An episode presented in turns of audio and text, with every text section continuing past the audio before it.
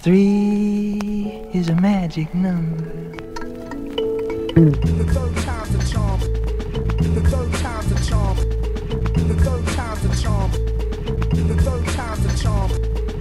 Hello, and welcome to Third Time's a Charm, the show that takes an in depth look at the third installment of a franchise. This is episode 35 Super Mario Bros. 3. I'm your host, Michael Mario, and welcome to this very special video game edition of Third Time's a Charm. I am breaking format again, sort of, by covering a video game instead of a feature film, but don't worry, I have some surprises in store, and joining me today, I welcome back Christian Larson, who, from this day henceforth, will be known as my video game consultant.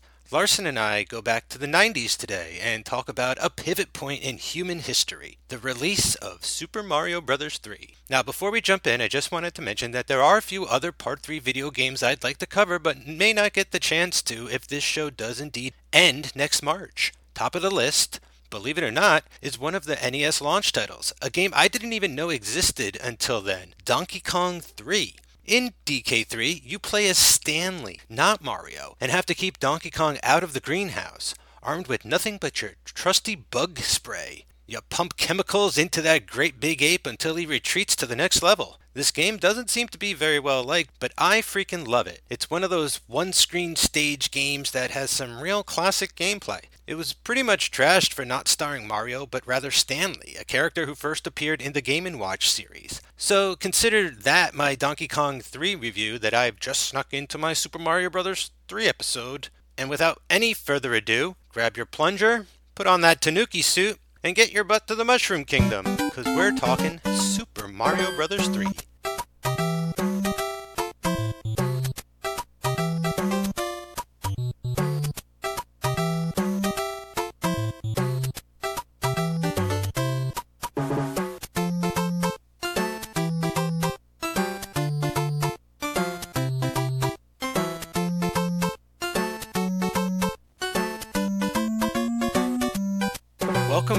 Christian Larson. Thank you for joining me here on Third Time's a Charm. A, a, bit of an unorthodox episode of my show, but you were here the last time I broke the rules with WrestleMania, and here we are again. We are talking video games today Super Mario Brothers 3. Christian Larson, welcome back to the show. Hello. I'm very glad to be here, and, and I'm really glad to tackle this particular episode, uh, like I said, it's it's one of the stranger assignments I've ever gotten from the Cage Club Network. Yeah, so I am sort of also using this as a backdoor to talk about the Super Mario Brothers movie as well. The movie that came out in 1993. I mean, what other way am I possibly going to be able to bring this up on a podcast except to cheat a little bit? But before we get there, we are going to dive into this game. Now, Larson, I wanted you on uh, in particular for for a few reasons. Number one, you were there. You were there when I was there in 1990. Yeah. We, we were about nine or 10 years old. You know, we got to experience the phenomenon. Uh, and the other reason is, uh,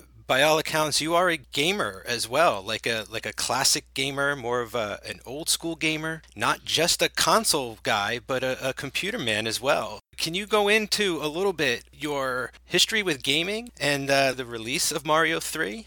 Yeah, sure. Like you said, it was a phenomenon. I mean, Nintendo was huge, but Mario Brothers 3 when it came out was the biggest game in the world. I remember there were posters for it everywhere, the Nintendo Power cover story about it. It was a big deal. And I mean, I was a, I was a big Nintendo kid, of course. I always say that the two greatest moments of my life were when I married my wife, but ahead of that, when I opened a Nintendo Christmas morning 1986. I just remember being, I was like, this the greatest thing that will ever happen to me in my life.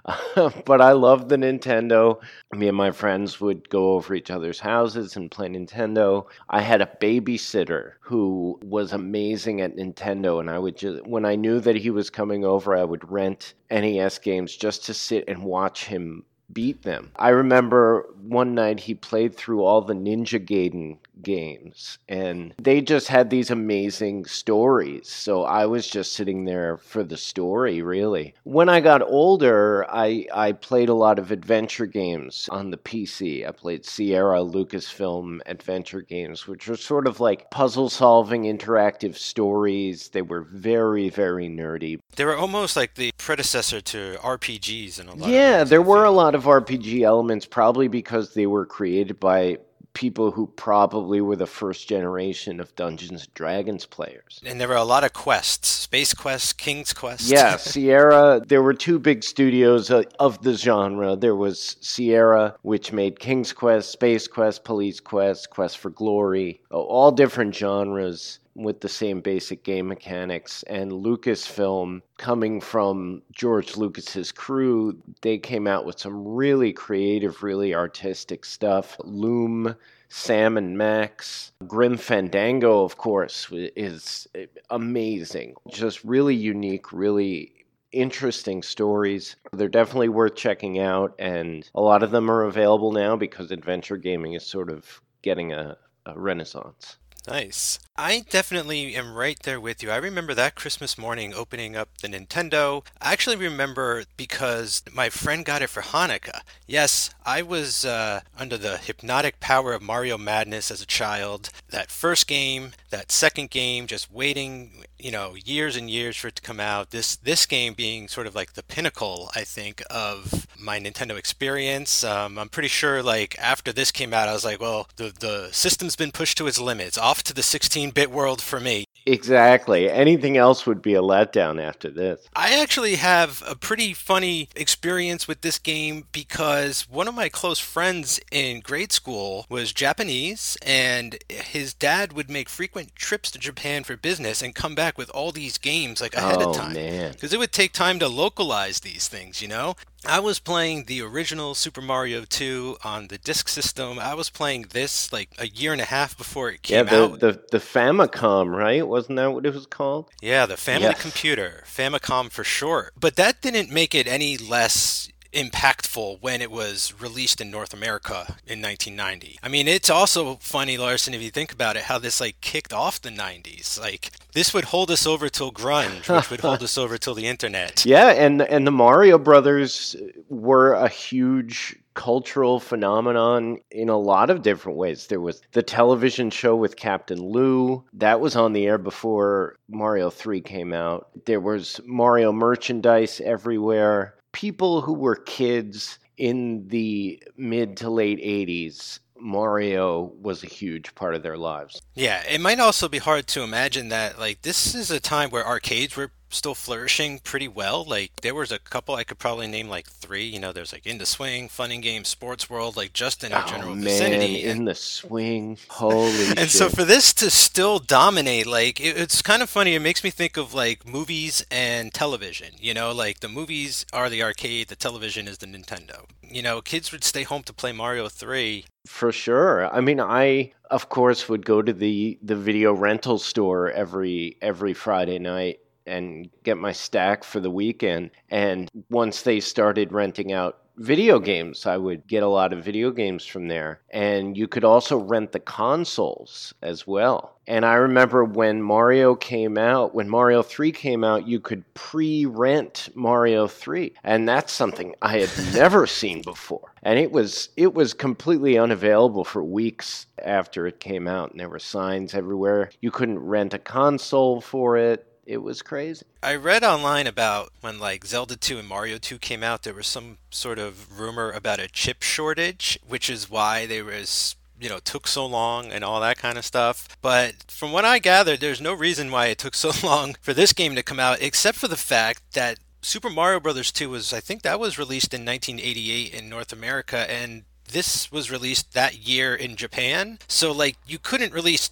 Mario 2 and 3 a year after each other, you know? They kind of had to sit on this for a few years, I think. From what I understand, and you're, you're probably familiar with this too, is that Super Mario 2 was never meant to be a Mario Brothers game. That's right. The original Lost Levels was deemed too difficult for North American children. That I did not know. The rumor is that the president of Nintendo North America took one look at it and said, you know, it's too similar. There's no way kids are going to like this. Like, it's too difficult. Yeah, it was just the first game, but harder. When Mario 2 came out, there was also obviously a lot of anticipation for it. And when it came out and it was not very much like the original for obvious reasons because it wasn't supposed to be a Mario Brothers game. You know, you're you're jumping around pulling vegetables out of the ground. The world design was totally different. The enemies were totally different. And they they explained it away by saying it was all just a dream that Mario was having.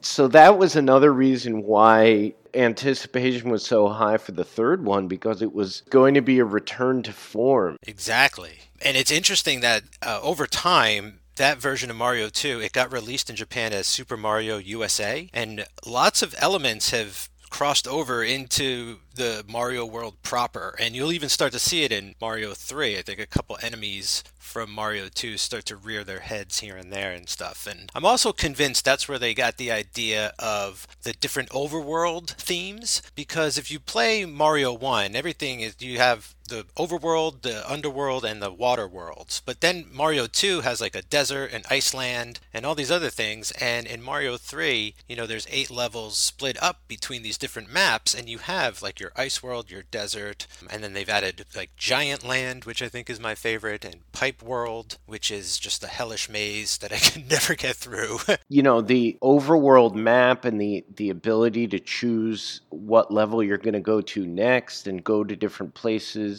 almost a little bit open world, not really, but a little RPG yeah, as well, like it right? gave you a, a feeling of freedom that you didn't get from side-scrolling platform games. Yeah, I also liked how it felt like a board game too. to Yes. Well, that's that's sort of a Nintendo thing. The Nintendo company was a company that created gambling games, card games, board games, casino games. You know, I guess eventually they found out that video games could be just as addictive, but but you see a lot of gambling elements in Nintendo games, especially the ones, you know, that that were created by these Japanese teams where it's kind of part of the culture. You know, in in Mario 2 I remember there was like a slot machine at the end of every level. In this Yeah. one you can go to these little houses and play games of chance with mushroom people. So it's it's definitely interesting how that kind of comes through. And always with the coin collecting with Mario, right? Always grabbing that money. There's something seeping through there. But I mean this game, I think I can sum it all up by saying that this is an example whether you talk about movies or you talk about the third album of a band you know it's the perfect third entry because it takes everything that made people love it to begin with and it adds all this new stuff but somehow it still feels familiar. Yeah, and it feels very organic to the game as well, as far as story and gameplay, because we're used to getting power ups now from the first game with the mushroom and the flower, and now, and so adding all these different suits and abilities and everything feels like a natural progression, you know. And so while you're playing it, it doesn't seem out of left field or anything. It's like, oh, great! Like, what other suits am I going to discover in here? Yeah, yeah. I mean, uh, I prepared for this by watching a playthrough of the whole thing, but I also still have that NES from 1986, and I fired up Mario Brothers 3, and it's amazing how the muscle memory of that first level came back to me. Like, I could put on Mario Brothers 3 and play through that first level with my eyes closed after 35 years. But part of what makes that first level great is that it looks like an original Mario Brothers level with better graphics, of course, but all the enemies are the same. The basic level layout is the same. And then you get the leaf and become flying Mario and it's like your mind is blown you're like Mario can fly now. But you're right it seemed organic it seemed like the next logical step. Like of course in a Mario Brothers game Mario would grow a tail and be able to fly. Like why not? Why not? They wanted to have him riding Yoshi around in this one, but they just they couldn't get it together. Apparently, they just you know too much between not enough processing power and not enough Yeah. time, they couldn't get the dinosaur in there. But it's such like a step up on so many different levels because not only is like Mario powered up and stuff, but the enemies too. You know, like the Goombas fly. There's there's like Boomerang Brothers instead of Hammer Brothers. There's all the Koopa kids, not just Bowser. You know, like they came back swinging. This reminds me more of like WrestleMania 3 than like a third movie. It's something that sort of took the mold and reforged it and said like look you could actually improve on this somehow and it recreated the template for what was to go forward i see the influence of this game in everything after it you know it's like a nexus point almost in video game When you think about it, every major Mario release is a completely new thing. Like, remember Mario 64? oh yeah That was like an entirely new dimension, literally. They used the franchise to like reinvent every form of gameplay with every new console that comes out. It's the flagship title. It's like look at what's possible with the power of this machine here. It sets the bar so high. I feel like so many games never reach that level. And so it's like it's great, but it's also sort of like a letdown. Well, I mean, the N64, in retrospect, especially, is a letdown just because 3D graphics at that time looked terrible. But of course, there were games like GoldenEye and Mario 64 and Mario Kart and a few others that were just fantastic, fantastic games. It's just that the graphics weren't quite there yet. You brought up the Koopa Kids. One of the interesting things I've found out about this each level, the bad guy is one of Koopa's offspring. And in America, they each had clever names. And some of them were references to American celebrities. Like there was Morton Koopa Jr. Which is a very, very bizarre reference Yes. for a children's game.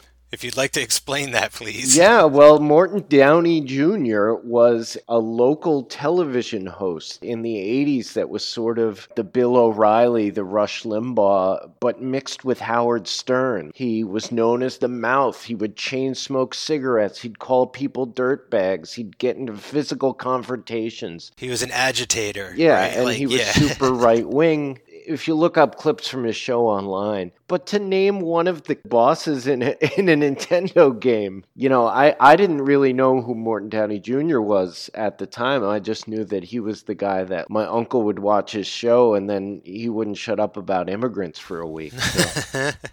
yeah, especially considering so many of these are named after musicians. Like that was a, a big trend of them. Like they could have named him Axel. Well, well, Axel. here's the thing. Their names were mostly based on their appearances, okay? So Ludwig von Koopa was the one with the wild white hair. And there was one with sunglasses called Roy Koopa, which was actually a reference to Roy Orbison. Again, another famous children's star. Here's the fascinating thing I learned from reading up on this game. The American translation team named them all, gave them all names based on their appearance. But what they were really supposed to be were representations of seven programmers from the Mario 3 team. It was apparently like very collaborative. It was like 10 guys in a room coming up with all this stuff. And the main, I forget the name of the main, like the Oh, Shigeru Miyamoto. yeah, and he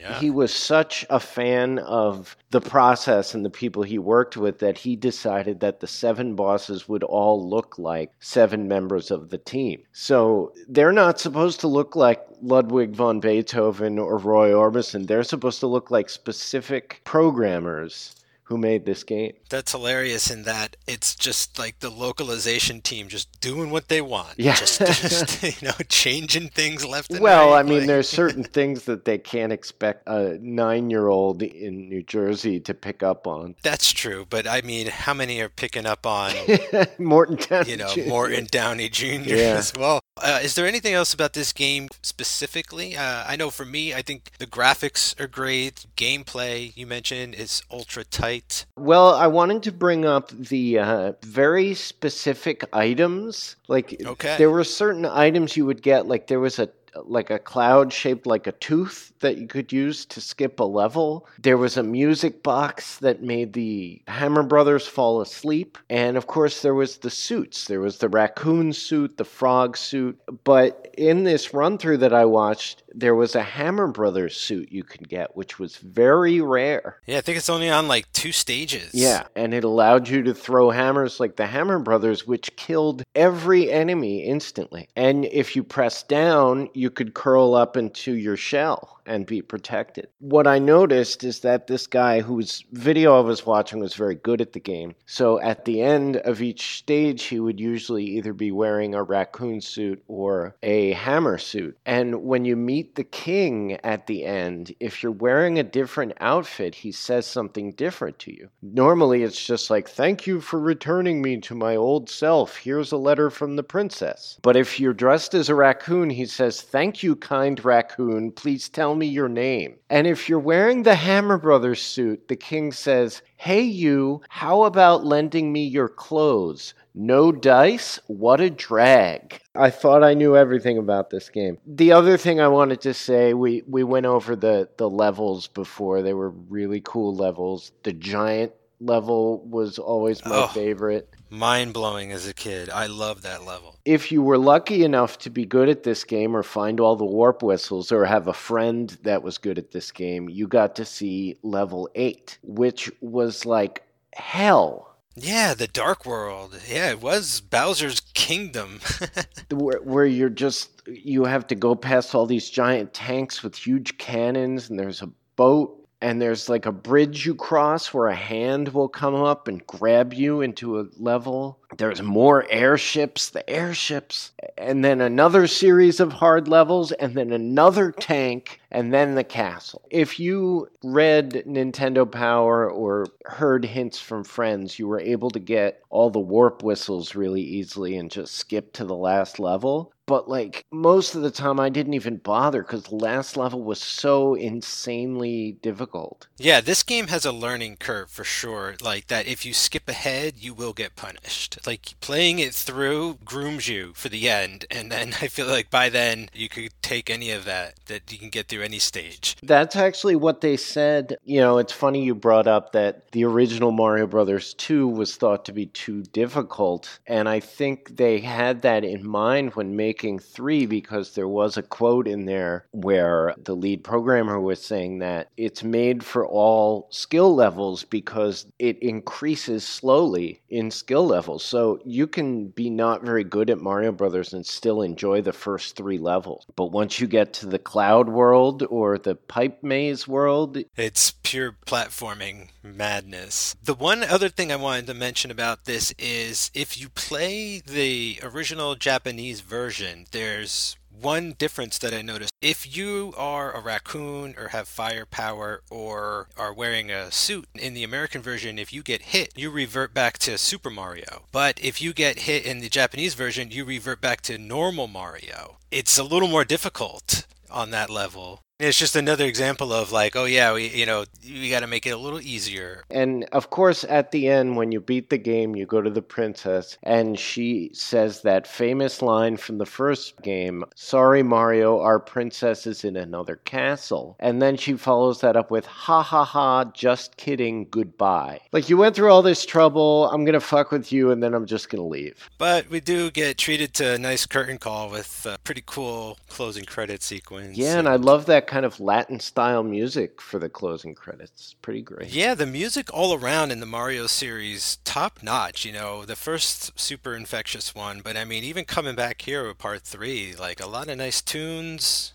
You know, everything feels like it belongs. I read another interesting thing. The composer of the game was the composer from the first game, and he said that after the first game, people came up to him saying that they heard uh, Latin and fusion influences in his music, and he had no idea what that meant. That was not his intention at all, but he went and studied different forms of music that people turned him on to and used that as an influence for the third one. Well, one thing about this game that I think is quite unique was part of its marketing push in that there was this film in 1989 starring Fred Savage and Christian Slater, third build Beau Bridges, I believe, called The Wizard. And this game was very important to that movie's third act and featured pretty heavily in commercials, in marketing, in in the movie itself. It really changed the shape of product placement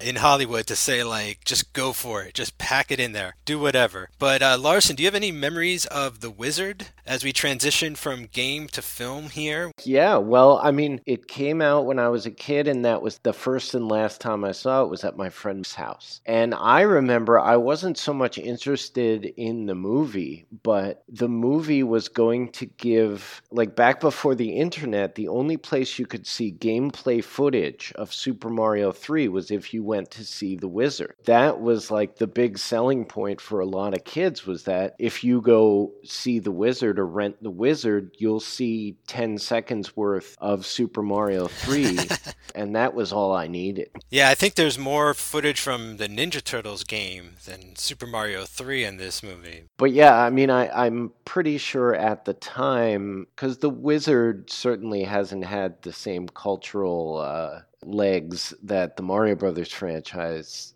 has had. And even back then, I don't think it was a huge movie, but a large percentage of the people interested in it were only interested because of Super Mario 3. Yeah, the movie helped the game. The game did not help the movie, is probably how I would put it. Um, I think the movie also helped the Power Glove to a degree because that is also featured in the film at one yes, point. Yes, it is. There's a really great documentary about the Power Glove out right now uh, on streaming services. I recommend that one. But the Wizard, you know, I've I would say it's worth a revisit now that we're older. I think you'd be a little surprised. It's, it's actually kind of a touching drama about two brothers. It's it's not unlike Rain Man. Yeah, that's kind of that's kind of what I remember. Yeah, it's it's a road trip movie. It's got you know talk about gambling. You got underage kids gambling in this all over the place. It reminds me a little bit of Over the Top. Oh, sure. You know, it's a, it's in that same vein. It would be a nice double feature. Well, I'll tell you, back then when I heard Nintendo and movie together, I really wasn't going to be interested unless it was a Mario Brothers movie or even better a Legend of Zelda movie. Really quickly on the point of a Zelda film, if you listen to the Cruise Club episode of Legend, I make a pretty good case, I think, for that being an influence for The Legend of Zelda the game. There is a lot going on there that it you could just keep going with that title, not just Legend, but Legend of Zelda. That movie, I think, is a very close representation of that game, believe it or not. Yeah, upon second viewing. It would be about four or so years, Larson, that we'd need to wait for a Super Mario Brothers movie proper. Yes. And oh, was the wait worth it? yeah, I ran to go see this in the theaters. It's 93, so I was getting a little past Mario Brothers. I guess I was 13, 14 years old. So I was kind of over it at that point, but still, I've been waiting my whole life to see a Mario Brothers movie. And Bob Hoskins and John Leguizamo seemed perfectly cast. Yeah, I would just like to say, if I may, as a kid, how much I knew about John Leguizamo. HBO would run like his comedy specials like ad nauseum, but I liked them and would watch them. So when he was announced, I was like, "Holy crap! I can't believe he's in this movie." Yeah, he actually there was there was a quote where he said Hollywood has been hiring Italians to play Latin people from the beginning. Now it's uh, it's time for me to take a step in the other direction. Bob Hoskins and John Leguizamo, Mario and Luigi. What was your viewing experience like though once you got to the theater? Well, sort of like firing up Mario Brothers 3 on my Nintendo, watching this movie it all came flooding back to me, all the memories, and they were not very good ones. I think it's just because, well, there's a lot of reasons why this movie went wrong, but the biggest thing it does is it forgets that its audience has certain expectations for a Mario Brothers movie, and it blows them all. it creates this ridiculous, convoluted story about how Earth and the dinosaur lands became two different dimensions, and there's an asteroid shard, and all this high concept stuff. And not only is it hard to follow, not only is this whole idea of like a dystopian dimension where Koopa is a dictator and there's de evolution and e evolution, like, not only is all that not what we wanted, but we've been living in the Mario Brothers world for like almost 10 years at this point. We knew more about the lore of Mario Brothers than all of these screenwriters put together. And that unfortunately includes Ed Solomon from uh, the Bill and Oh, Ted no. movies. Although I- I feel like Ed Solomon probably just was brought in for some punch up. But it's like every time they pass an opportunity to make a decent Mario Brothers reference or to tie it in somehow with the video game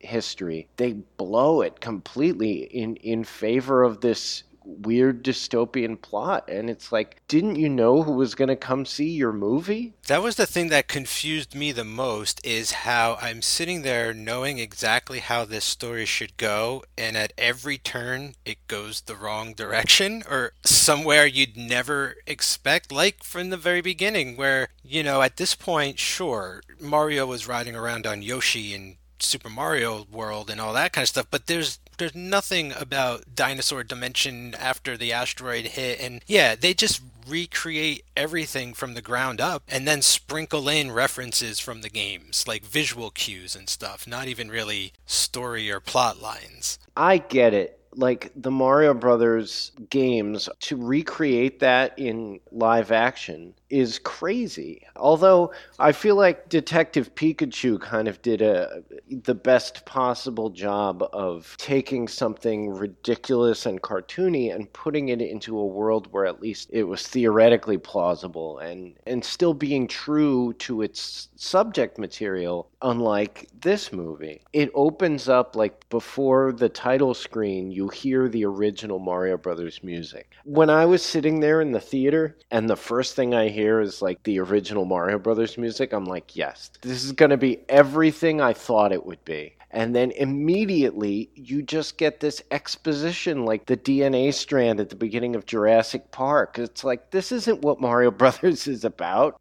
I think this was the first movie I saw by myself as a teen. No one wanted to go check this out at the time. I think, like you said, everyone had sort of aged on by now. I was, yeah, spending probably more time playing Street Fighter uh, than running around the Mushroom Kingdom. But that didn't mean I didn't have, and I didn't understand it at the time, but I had like a nostalgia already for this, and it was kicking in because it was being challenged. You know, like I didn't know what was happening at the time, but my adverse reaction to this film while I was watching it was because, like you said, like we had a fondness for something. Like it had only been 10 years or so, but it was so deeply ingrained already because like we had been playing that game every day. So, like as a kid, like you don't understand it, but you almost feel betrayed. And it's like a real turnoff, man. Like I don't know, like it bummed me out. And this also sort of kickstarted an entire wave of not unfounded criticism about how incredibly difficult and almost impossible it would be to adapt a video game into a feature film. And it was just bomb after bomb. Yeah, I mean, I really can't think of a, a successful, popular video game movie from the 90s. Uh, the first Mortal Kombat movie, I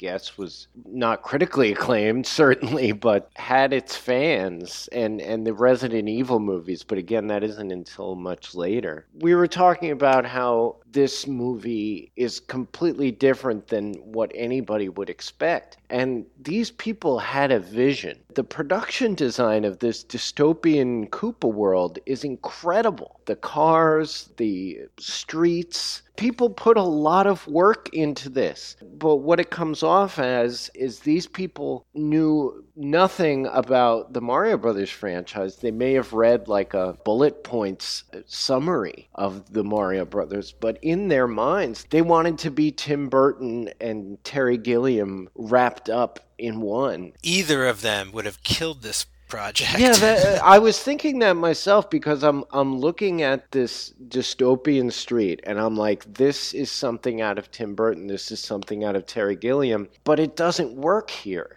Mario Brothers is fun and bright, and this is dark and cynical, and there's some real kind of adults stuff in this movie. Yeah, the tone here is definitely off for sure. I think it starts well. I mean, it doesn't start well with a mother abandoning her child at an orphanage and then getting killed by King Koopa in Yeah. the sewers. I mean, I don't mean that. I just mean like when we're introduced to Mario and Luigi and they're sort of racing around trying to plumb and all that kind of stuff. trying to plumb. Yeah, that's yeah. When I when they cut to after the bizarre introduction, they cut to like the exterior of Mario and Luigi's Brooklyn apartment, and immediately I thought of the Captain Lou Albano show because that was a live representation of Mario Brothers. That's the one that I knew. And, you know, we kind of get that.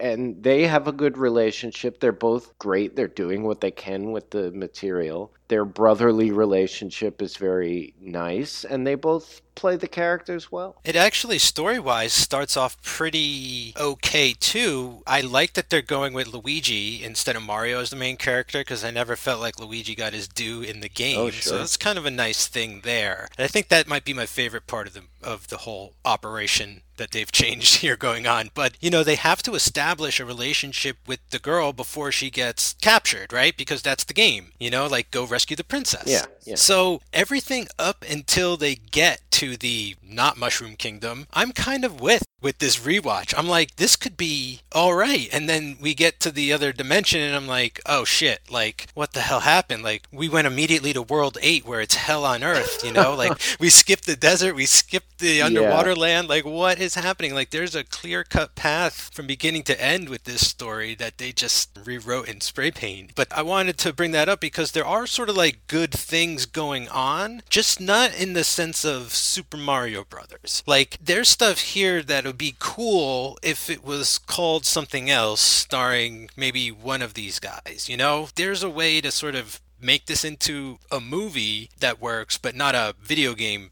movie that works. Oh yeah, I mean, I I said to you before we recorded, I was like, there is a movie to be made here, and it's like seventy percent of the way there. It's just not a Mario Brothers movie. Really, like, just scrape it of all the Mario references, and we're kind of good to go. Yeah, I mean, it, this really well thought out dystopian world with a evil dictator. It it reminded me a lot, both visually and plot wise, to a certain extent, of Total Recall, which I love. Okay. Yeah, well, this is very much in the vein of something you would get from like Roger Corman or Cannon films during the 80s that would go straight to video, where it's, you know, just paper mache space fights and things like that of that nature. I would love to see uh, Paul Verhoeven's take on this stuff, you know, or Tim Burton or Terry Gilliam, you know. This would have been a great story in in any of their hands, but you know, again, minus the Mario Brothers references of which there are not very many. So some of the new elements that I kind of like, like we're saying here, like things that, you know, don't belong in a Super Mario movie but are kind of cinematic and cool on their in their own right. The concept of de-evolving and evolving oneself like that, I think that's that's really interesting. That's a cool thing that they kind of explore pretty well in this. You know, I actually like the concept of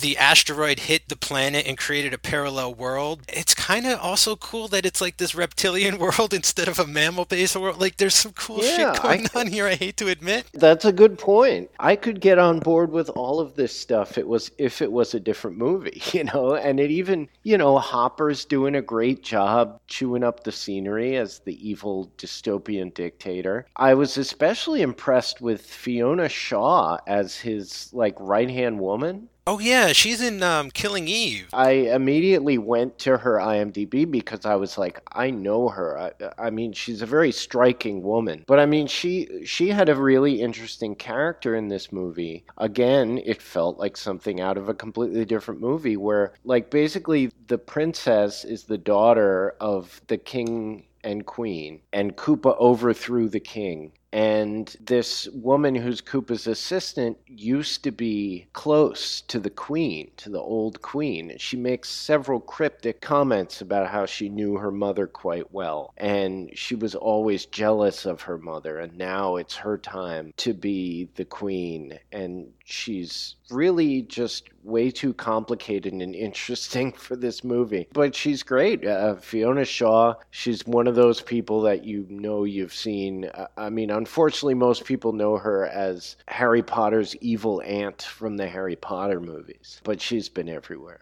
Yeah, in Killing Eve, I don't know if you're familiar with that show, but I just started watching it like a month or two ago, and she's like the head of like a secret organization part of MI6, so it's almost like a Bond kind of thing oh, going on. Oh, that's on. cool. But she's great, and but you're totally right though, man, because Koopa doesn't have a queen. You know, like it's kind of cool how he's like a military general, but like again, that's the whole reason why he's kidnapping the princess is to you know be his wife and all that or that's how the story goes so in this what he's just going around kidnapping women from brooklyn left and right like he's just got a whole room filled with girls just hoping that one of them is to be wearing this locket that is part of a ancient meteorite that's to fuse the two worlds together okay but not in a mario movie like what is happening Yeah, and uh, you know, we were talking before about tones. Again, so much of this is dark. There's like some weirdly sexual stuff in it. Like when Mario and Luigi get arrested at first and they're brought to this like dystopian jail, the desk sergeant is getting a back rub from a woman in high heels, like with her high heels. I don't know if you noticed that. i never picked up on that Yeah, but the arrest scene in particular, like you've got these two guys who are being arrested by this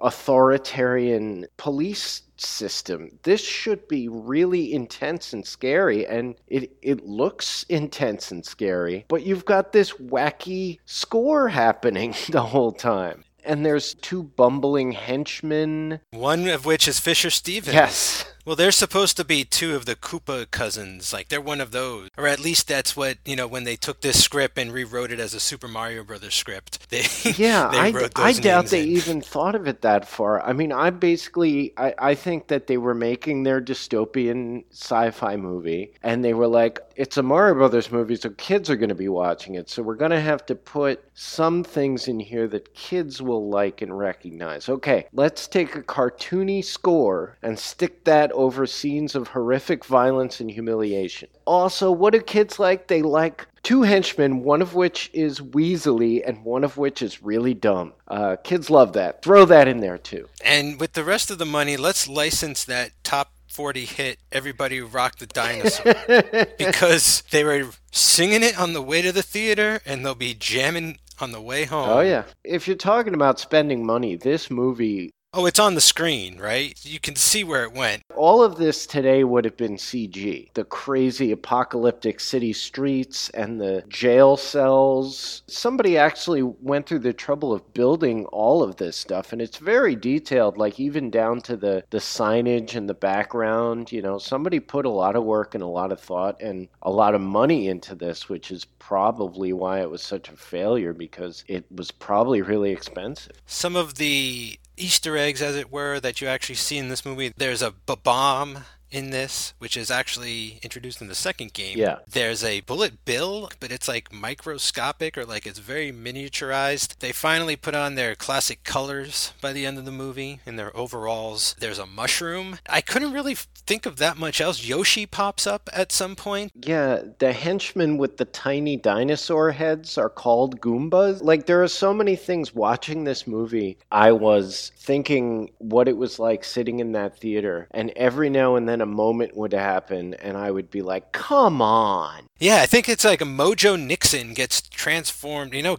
kids, it's Mojo Nixon. Hey, you know him, don't you? It's like I, I hardly knew him now, but he gets transformed into a Goomba. Mojo Nixon's role was supposed to be played by Tom Waits, but they couldn't get him. So they were like, who else plays guitar and is weird? But yeah, like seeing those henchmen come out with the tiny dinosaur heads and those are the Goombas? It's like, did you ever even play this game? There's the thesis statement. Yeah, Did these people even ever play the game? I don't think they did. no. I have a feeling there were some crazy drunken days on this set. Oh man. I mean, it's I don't know that it's well documented, but there's been an oral history about this film online, and Bob Hoskins and John Leguizamo came out and said, yeah, they were basically just like loaded the whole time, just drinking as much as they could to deal with the incompetence and craziness that was going Oh, on, and, man. and just like the arrogance and and lack of experience of the people in charge doing whatever. Uh, so I could only imagine what Dennis Hopper had to do to put up with this. I did read that Bob Hoskins was drinking quite a bit, but I think part of that was because he had some kind of very painful physical injury. So he was in a lot of pain making this movie in more ways than one. And it kind of reminded me of Raul Julia in Street Fighter, the movie. Here is a highly respected actor with a theatrical background who's now slumming it in a video game adaptation, but also is dying the whole time. Like, what an indignant.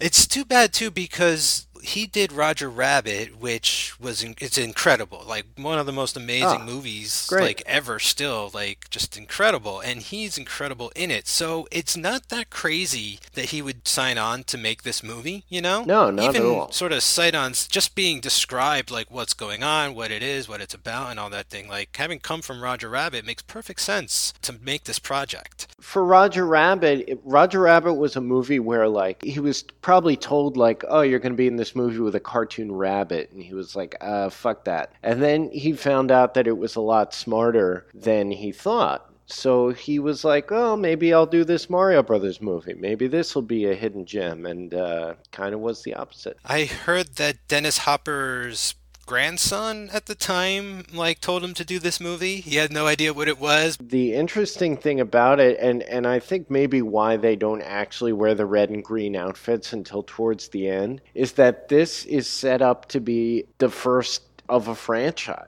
At the very end, you know, Luigi says goodbye to the princess and she's like, I have to stay here. And I'm like, I'm like, oh, well, they're setting it up so that they see each other again. And then at the very end, they're relaxing in the Mario Brothers apartment and she bursts in and she's like, we need your help back in the Mushroom Kingdom. And clearly they had some hope that there was going to be a sequel. They had the hubris to believe. But they they flew too close to the sun, kind of like in level two of Super Mario Brothers three. oh yeah, with the Angry Sun The Angry stage. Sun. Nintendo has been they've been put off making movies based off of their game franchises and IPs for a really long time, mostly because of this movie. They really had no interest at the time to be deeply involved. In, you know, studios at the time, you know, there was no synergy like there is today. So like Nintendo, the video game company, didn't really care what was going on with the movie. You know, why would they care? But then when it came out and it sort of like not tarnished their reputation, but definitely like took a hit, right? Like this made it seem like, uh oh, the, the franchise or the, the property is not infallible. Maybe making movies about video games is not as safe a bet as we thought. Yeah, and if we do it again, we need to be involved like a hundred percent. I think that's why there has unfortunately not been a proper Legend of Zelda film, a Metroid movie for crying out loud. I yeah. mean, I feel like we've been deprived of a lot of stuff, and I mean, and then there's a lot of third-party company games I'd like to see movies made of too. But I mean, just those alone from Nintendo have a lot of uh, a lot of properties that they could be making money off of in the theaters. But there's rumblings that they are putting a Mario movie together again. Could you imagine if it was a direct sequel to this one? And Oh we got John God. Leguizamo back. And- Oh my god. As you know, uh, training the new Mario Brothers because you know the new Mario Brothers would have to be like 20 years old. He'd be the king of the Mushroom Kingdom at this point, right? Mario would have died off, and then maybe his children have to go out into our world or something, and it's sort of like a Crocodile Dundee thing. where Yeah. halfway through, they come back to the Mushroom Kingdom.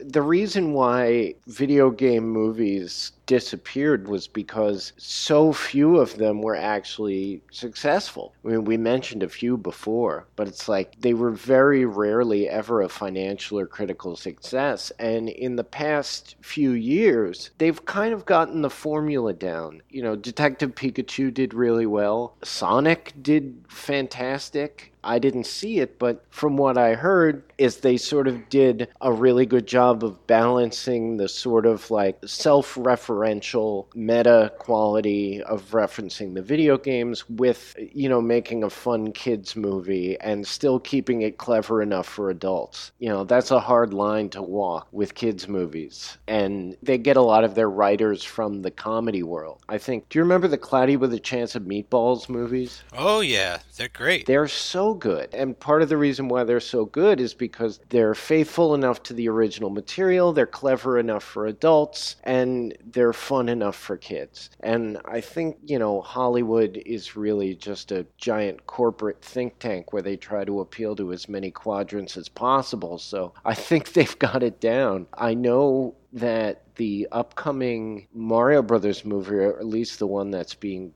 batted around is being helmed by a producer for Portlandia. So that might give you some idea as to the tone of it. Interesting. They're going to put a hat on it or put it in a jar? Put a hat on it. Yeah. It comes down to tone a lot for me because it's hard to really nail down who's playing what games these days. You know, like I play a lot of quote unquote retro games or classic games, which might be perceived as like geared more towards kids. And I see a lot of kids playing stuff like Red Dead Redemption, right, which are geared more towards adults and things. So it's tricky, you know, the demographics all over the map when it comes to who's playing what. The other thing is that there are so many games these days is you don't have a single entity like Mario, like The Legend of Zelda, like Sonic where it's so recognizable and universal. You know, they made the Sonic movie. When's the last time anybody was talking about Sonic? But that was just sort of for the parent. I'll bet you most kids who went to the Sonic movie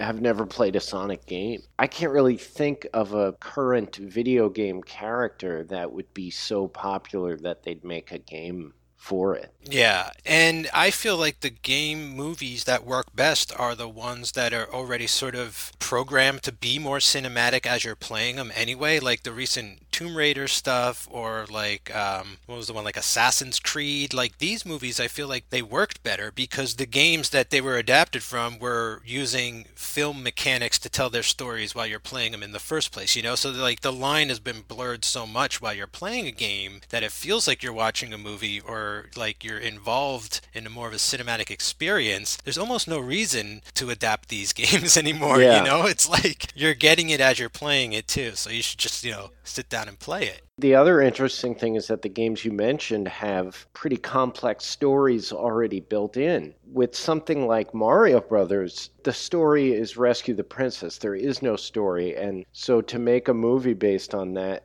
requires a lot of creative interpretation, and we saw what happened when that interpretation gets out of hand with the Mario Brothers movie. I'm still convinced that these two, as soon as they got the gig to make this movie, they pulled this script out of a drawer. They've just been waiting to make this, and they're like, "Shit! If we have to call it Super Mario Brothers, we'll call it Super Mario Brothers." But we Yeah. finally get to make our dream project. Yeah, yeah, yeah. Larson, anything else you'd like to mention about the world of Mario before we say goodbye today?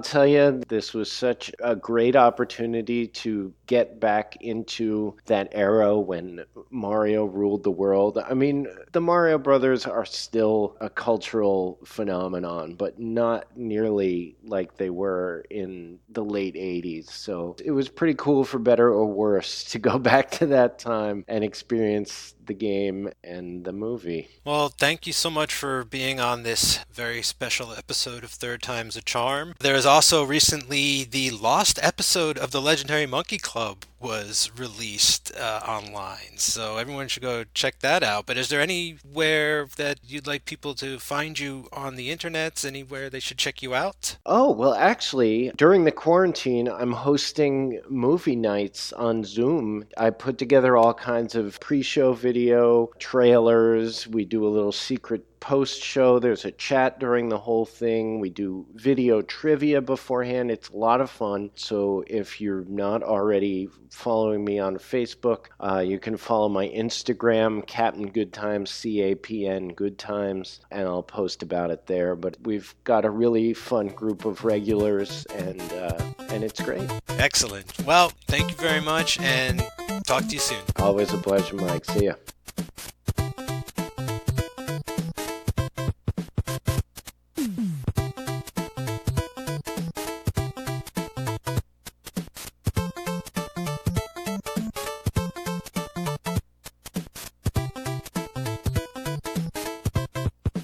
That's going to do it for mm-hmm. this super episode of Third Time's a Charm. Gotta thank my gaming consultant Larson for stopping by to talk about the classic NES and Super Mario Bros. 3, as well as taking that trip to another dino dimension and talking about Super Mario Bros. the movie. Of course, catch Larson on the legendary Monkey Club, but also be on the lookout for his new podcast about PC gaming coming soon. I forgot to ask Larson if he's played or seen any iteration of Super Mario Maker, where you make your own levels for all the Super Mario Brothers games. I own the first Mario Maker, but haven't used it in a while. However, making levels is a ton of fun. Getting people to play them, not so easy though. Well, for all things Third Time's a Charm, go to cageclub.me, facebook.com slash cageclub, or cageclubpod on Twitter and Instagram. Write to me at 3 at cageclub.me. Check out my nearly abandoned Facebook page where I should be posting back episodes and news and stuff, but haven't in a really long time. But while you're at cageclub.me, check out all the back episodes of this show, as well as the over 25 other podcasts on the network.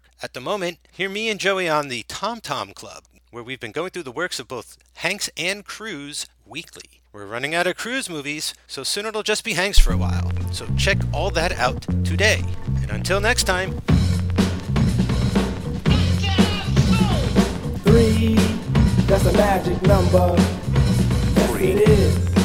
It's the magic number. Three makes love in me, and that's a magic number. What does it all mean?